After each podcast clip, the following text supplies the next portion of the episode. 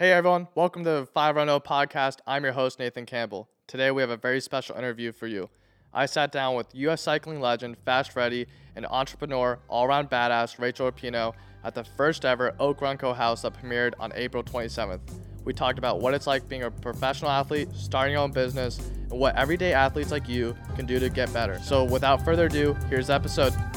Live and direct, we to let you know you're tuning into the Big Five Run. Oh, we are here to buck the status quo, running this for all in the Five Run. Oh, live and direct, we to let you know you're tuning into the Big Five Run. Oh. Hello. Good. All right, we're live. right, we're, we're back. All right. I wanted to give a quick shout out to Ale Industries for making the night at the Moxberry. That's what we're drinking tonight. Make sure you stop over to the corner store and grab yours. And yeah, let's sit back and uh, enjoy this great conversation we're about to have. So, yeah, if you guys want to give a quick intro to who you guys are and uh, what you're all about. I'm gonna go first. I'm not following him. No. Uh, thank you everyone for coming out tonight. Thank you Oakland Run Co. for having me. Uh, my name is Rachael Rapinoe. I'm the founder and CEO of Mendi, and we are a Portland-based hemp company that's providing natural tools for people to thrive. I uh, am I. Think you're good now. Okay, I'm good. Um, I come from the world of soccer.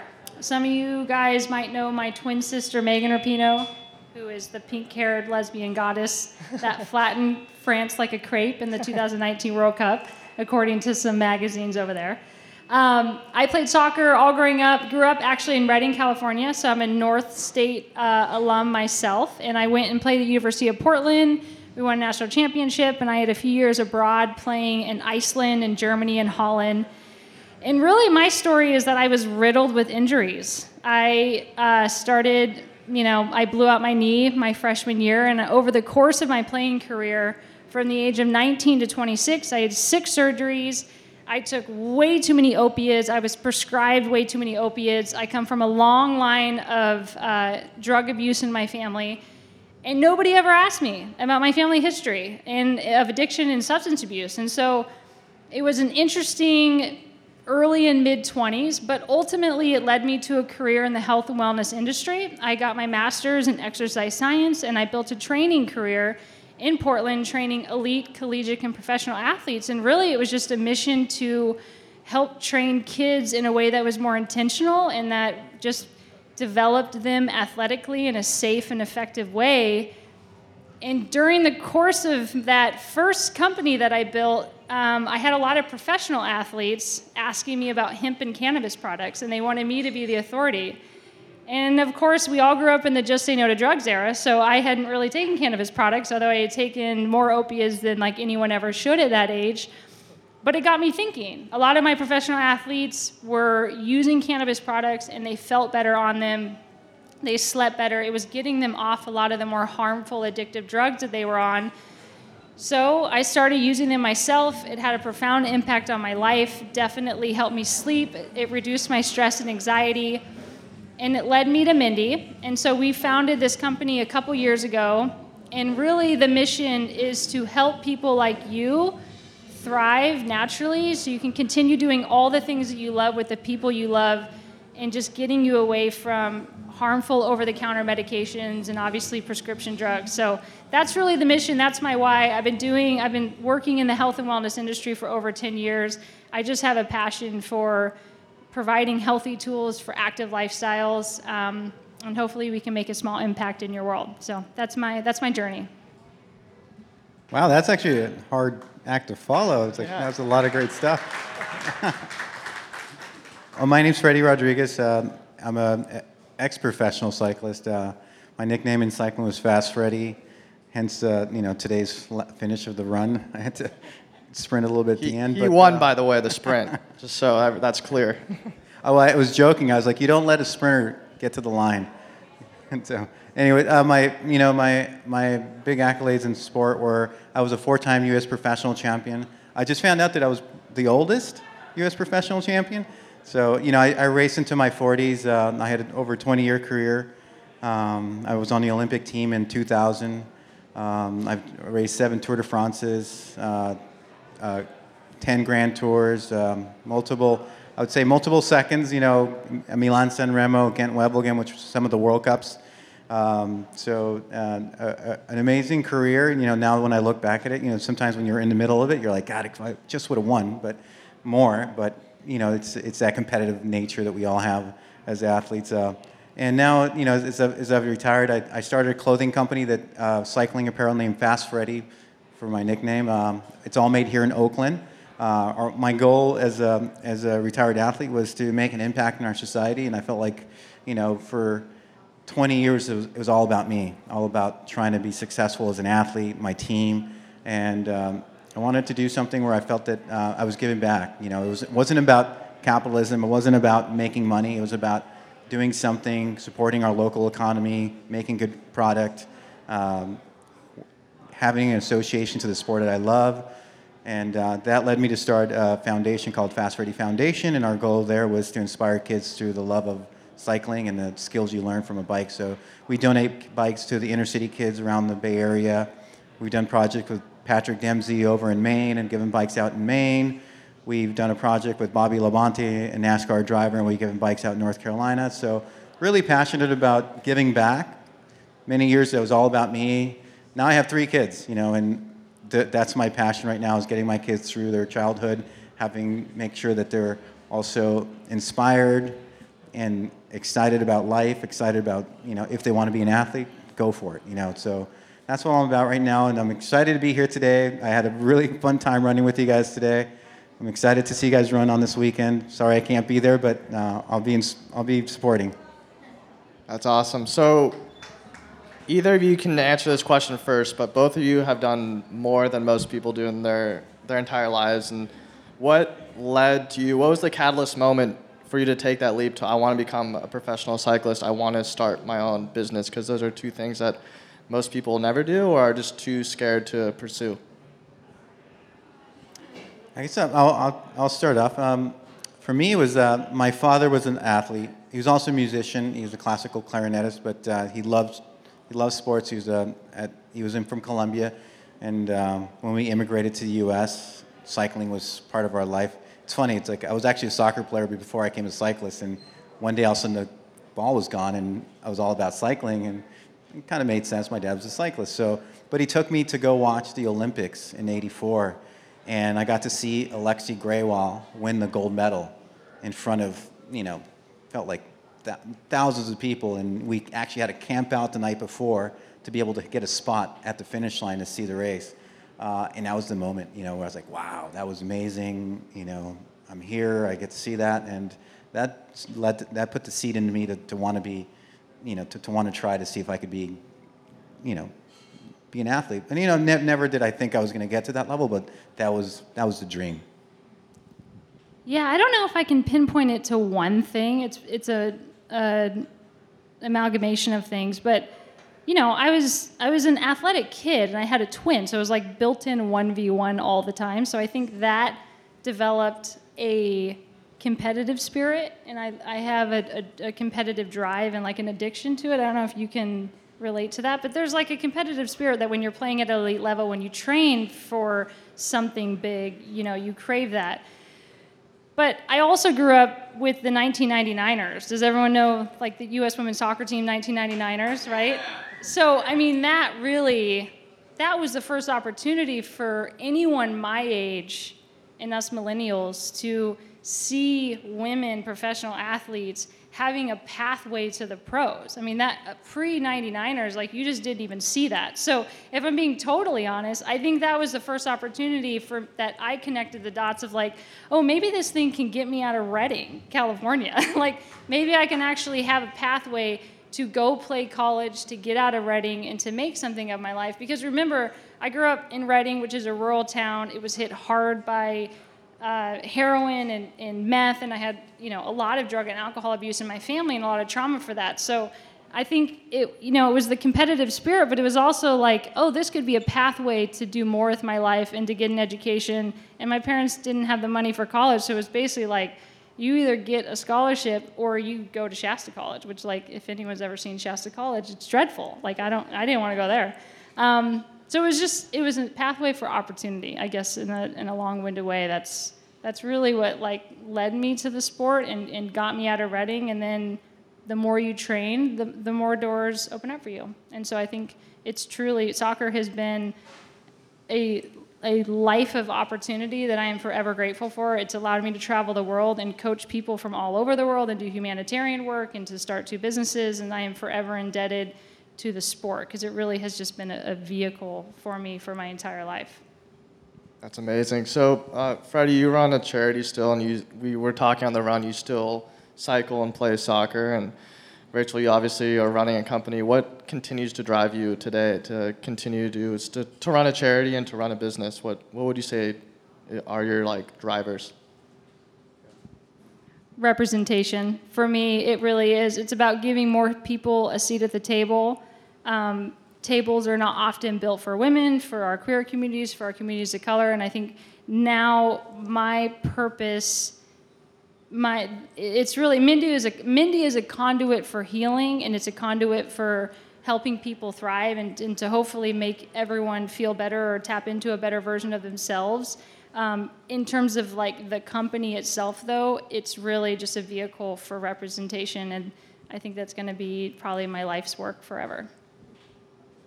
Yeah, I would say it's a little similar for me. I feel like, uh, you know, because I've, I've already achieved that, that dream that I had. And, but I have that now, that knowledge of what it took to, to get there. And so I'm, i want to share that, you know, I want to share it through experiences. I want to share it through my kids. I want to share it through other people that I coach. And um, I'm, I'm a little saddened sometimes that we, we, um, we, we associate competitiveness with aggressiveness. You know, we're, we're athletes, we're human beings. We were talking about it today. We, we, we, we are also, we also make mistakes. You know, you can't hold us up to this pedestal and expect us to always be perfect. And I feel when I watch fans sometimes, I'm like, that's not very nice. Would, would you do that to your son? Talk to a, an athlete on the TV, you know, like that. I mean, it's just like, imagine it was your son. I always say, imagine it was your kid. So I feel like I'm in a, in a place where I want to inspire. I want to let people, you know, for me, it's like I, I, was, I felt like I was lucky to have parents and people around me that allowed me to live a dream, to, to, to, to support me in the process of a, of a journey. And I never felt, you know, yes, I, you, you heard the people say, you know, this is really hard to get to, you know, what are the chances you're going to make it?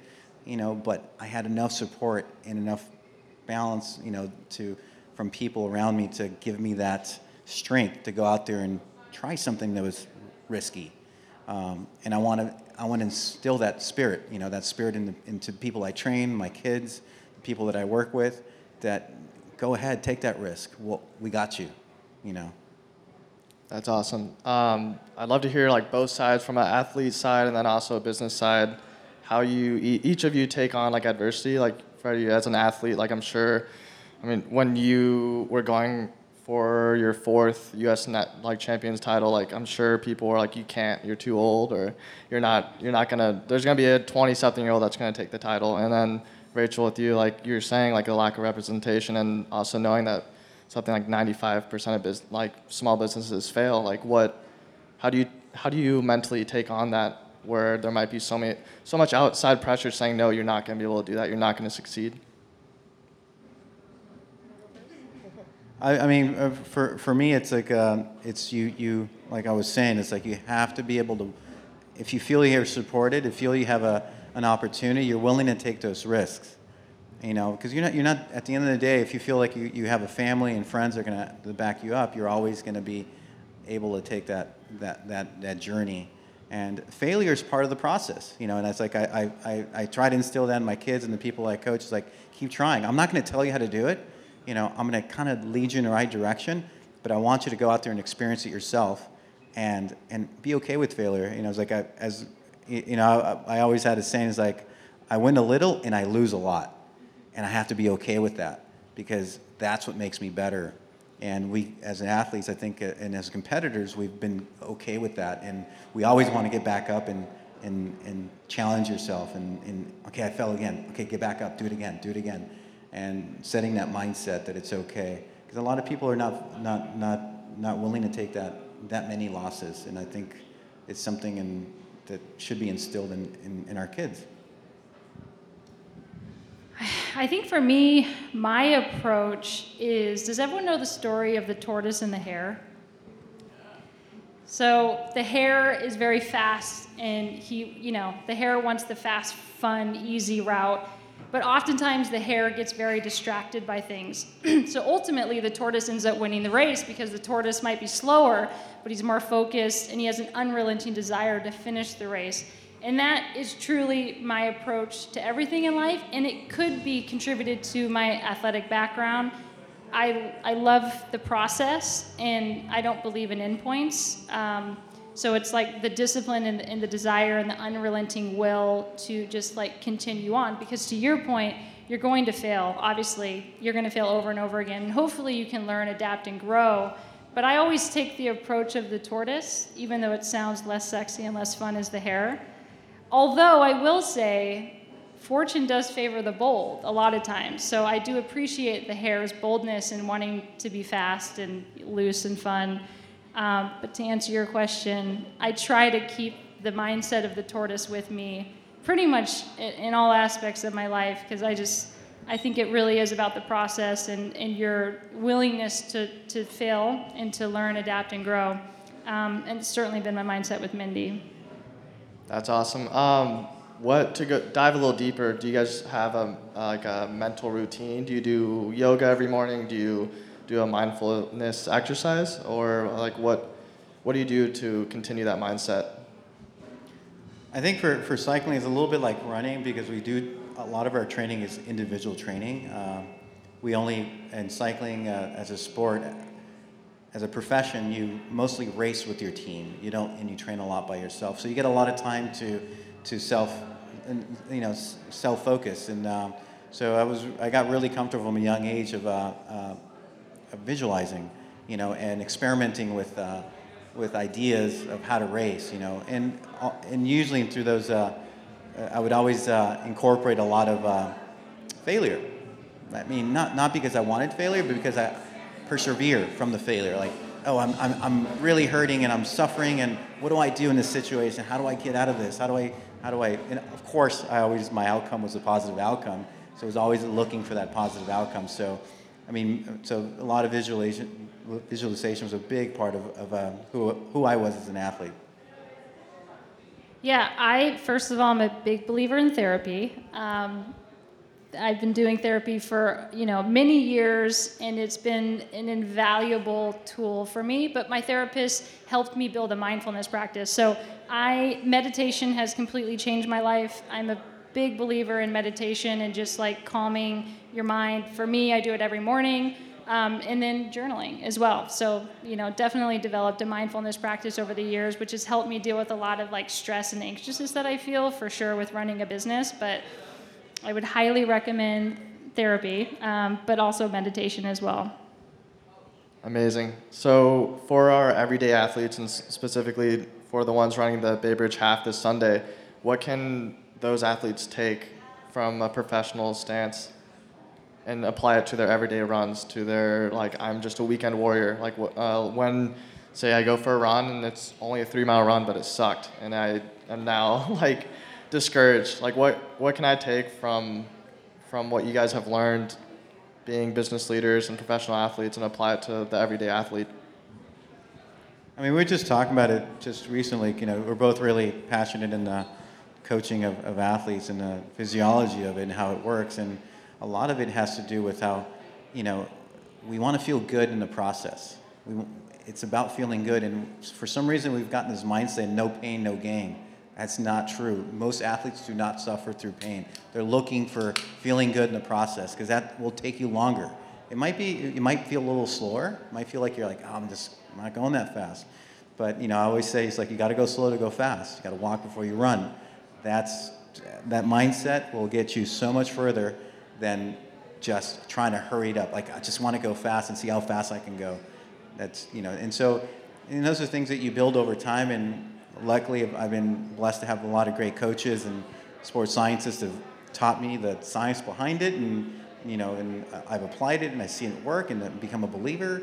Um, you know, you know, I coined named a, a, hashtag Zone Two Baby, and the whole idea is like it's Zone Two is like if you in the endurance world is exercising at a comfortable pace, a talking pace, an aerobic pace, uh, a comfortable, you know, just where your body's just feeling in control of, of the destiny. And that's where you have most of your gains, not in the intensity. Of course, intensity is important, but I always, I, I, you know, I empower you to go out there and take it easy. Try to get over, through the run feeling good. You know, it's like I always say, you don't want to finish a workout and feel like, oh my God, I don't know how I'm going to do tomorrow. That is not a professional attitude. A professional attitude is like, I need to be ready.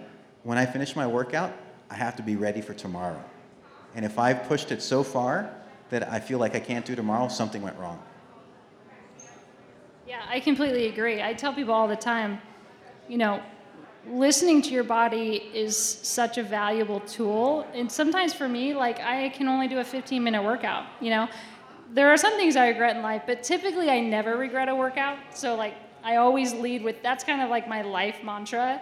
I don't ever regret a workout, but to your point, I don't kill myself. So if I can only do a 20 minute workout, that's all I can do. I still have friends that you know, want to go balls to the wall all the time and then they pull their calf and they're out for six weeks. So I think listening to your body first and foremost is so important because sometimes all your body can give is a 15 minute circuit or a 20 minute interval, and that's totally okay. And another thing is people often forget that recovery is part of training. So just making sure that you're doing all the things outside of running or outside of the gym to recover, whether it's a bath or you know massage or you know, stretching. Um, but I think recovery is like, you know, such an important part of like a training program that often gets overlooked. And to your point, you want to make sure that you're feeling refreshed going into the next day or into the next bout of exercise. So. That's very helpful. um, so don't do what we did, like where you just sprinted into the final. that was that was just trying to show off. I was trying to win.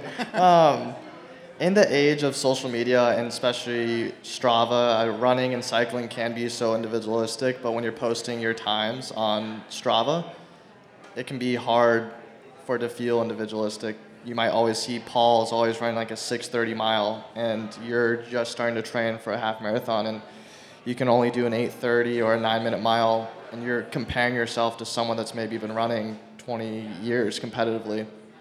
How how should someone take on that like when you're it's so easy to compare yourself and like you're saying like you never really get a workout but you pull up instagram and you always see someone doing like hitting a max every single day or just you see soccer players around the world doing crazy things that are like maybe 12 years old and you're like i can't even do that um, how, how do you how would someone like take that in and try not to compare themselves to every single time they see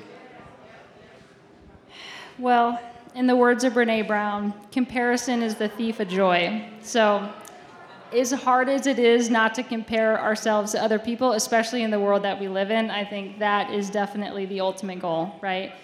It's, it's hard to do, but definitely um, not comparing yourself to other people and what they're doing. And again, just like listening to your body and knowing what you're capable of and knowing where you're at. That would be, that's, you know, it's a work in progress for me, but it's an important thing to remember, I think.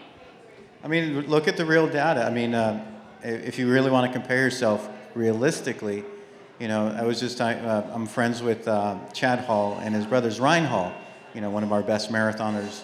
And Ryan, uh, Chad is also an amazing cyclist, runner. And they always talk about, his brother says he runs, you know, he, when he's running a marathon, he's running at four, four something pace, you know, per mile. Because when he, when, it, when he does in his, his endurance runs, he's running like eight and a half minute miles. Now do the math, do the percentage. So if he's running four and a half minute miles or 415, whatever he's running, and he's running almost double the distance, double the, the time, what should you be doing? If your pace is eight minute miles, nine minute miles, you should probably be doing 12, you know, percentage wise to what he's calling his easy long runs. I don't think people do that. They, they, we, you know, I was in cycling. Um, my endurance pace was I can cruise when I was really fit. I can cruise down down the road at 20, 25 miles an hour, and be super comfortable. And people would see me. It's like, oh, I got to train like Freddie. I'm like, no, no, no, you can't. That's for you going 25 miles an hour is probably sprint.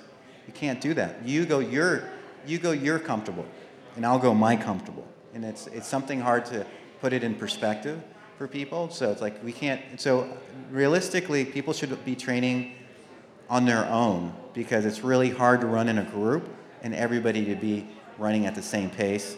Basically, my heart rate was 140 for most of the run. I don't know what everybody else was.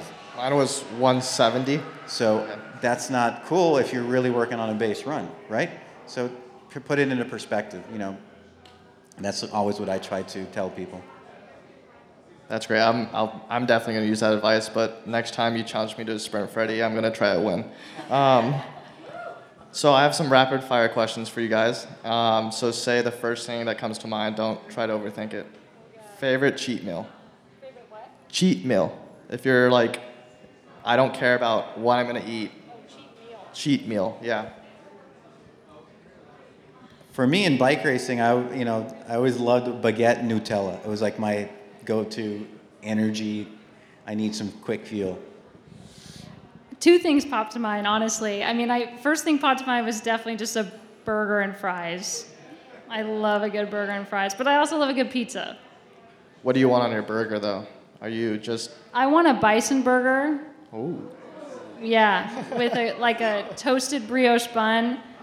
I want ketchup and mustard, pickles, lettuce, tomato. I'm not really into cheese or bacon or the egg thing. I just I want like a juicy classic burger. burger, but it's bison? I want truffle fly, fries though, for sure.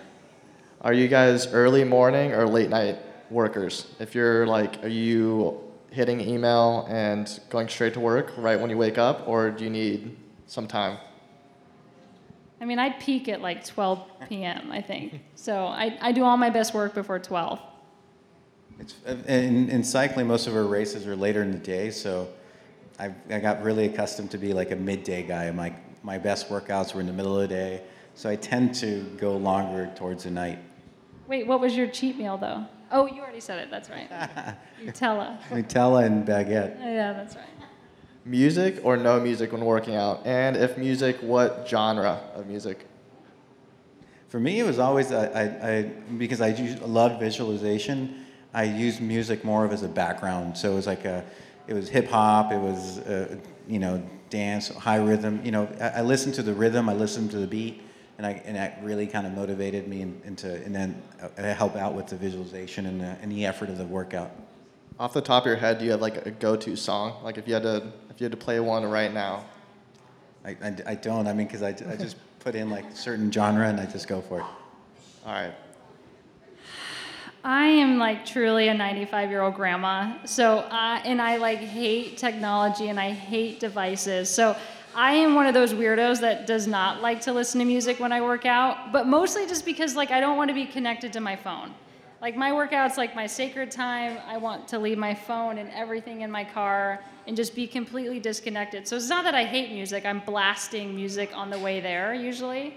But like when I'm working out, I think I just I prefer the quiet. I want the peace and quiet. Who was your childhood role model growing up? I,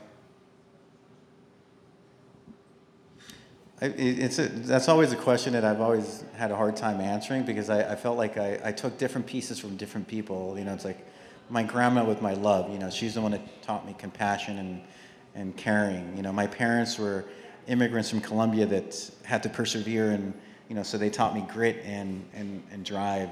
You know, my coaches were, were the ones instilled that dream, you know, that the, the tools to, to teach me how to, how to live my dream, right?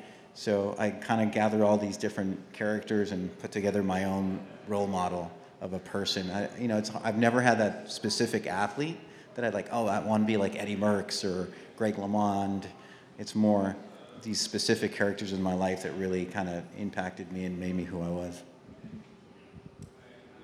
Well, for me as an athlete, it was definitely Michael Jordan and Michelle Akers. We had like the six foot six cardboard cutout of Michael Jordan. My mom is a waitress still to this day, so she she usually gets home at like 11, 11:30 at night, and the six foot six cardboard cutout would always like freak her out when she would come home, and so she'd always get really scared. But yeah, it was it was definitely MJ.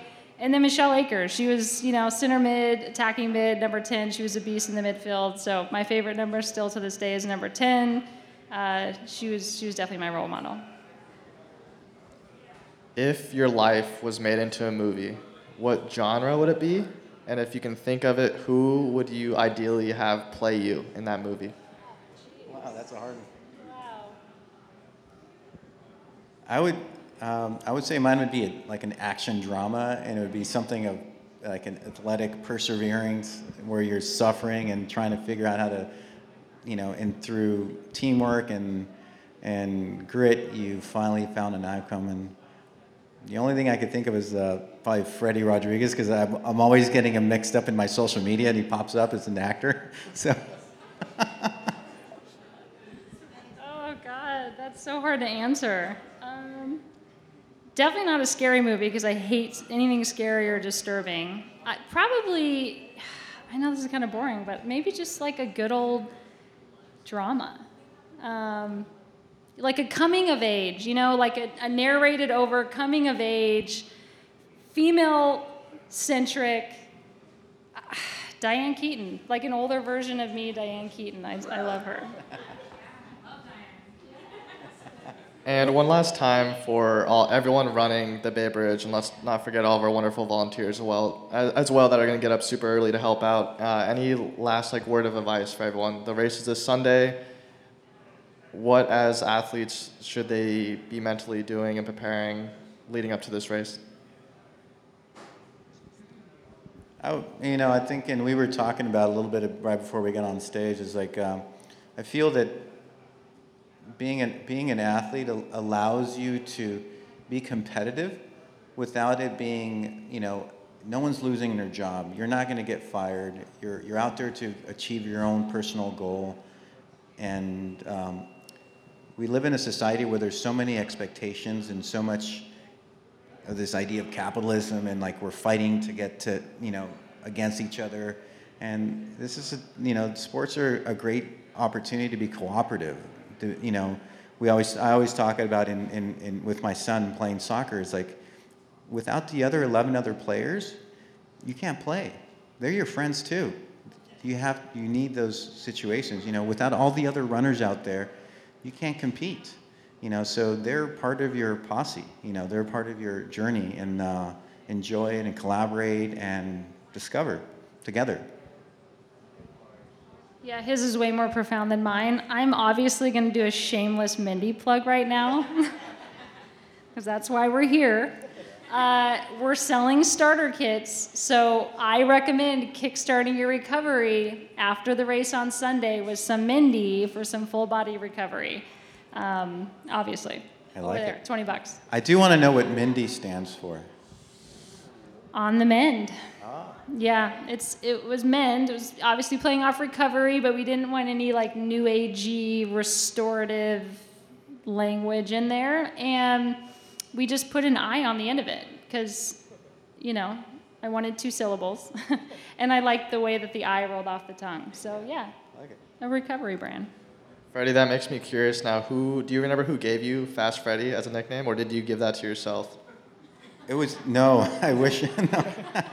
it's funny have you guys ever watched american flyers the movie there's a movie that was made for cycling it was drama action kind of a uh, and it was a it, it, there was a there was an Italian rider that put his pump into the into the spokes of the other of the other r- racer. It was supposedly back in the day that was a tactic. You know, you take out the guys by crashing them. Um, and so that guy was actually a commentator also in, in, in, in sports. And so when I was in, I lived in LA growing up, and of course, so he was in films. Um, he uh, he just saw me going fast, and he goes, "That's Fast Freddie," and it stuck. That's awesome. All right. Oh well. Anything else you guys would like to say, like or touch on, expand before we we uh, conclude this conversation? No, just thank you guys for having Mendi here. We appreciate coming down from Portland, um, and we hope to see you guys at some future events. Yeah, same here, guys. Uh, enjoy your run. Like I said, uh, on on the run you can't go hard on the day of the race. So give it your best and enjoy it. Awesome. Well, thank you guys all for coming out tonight. Thank you guys for coming to the launch of the Oak Run Co. House. And yeah, thank you, thank you, Ale Industries, for the wonderful beer tonight as well. Yeah. All right. Thank you guys. Thank you.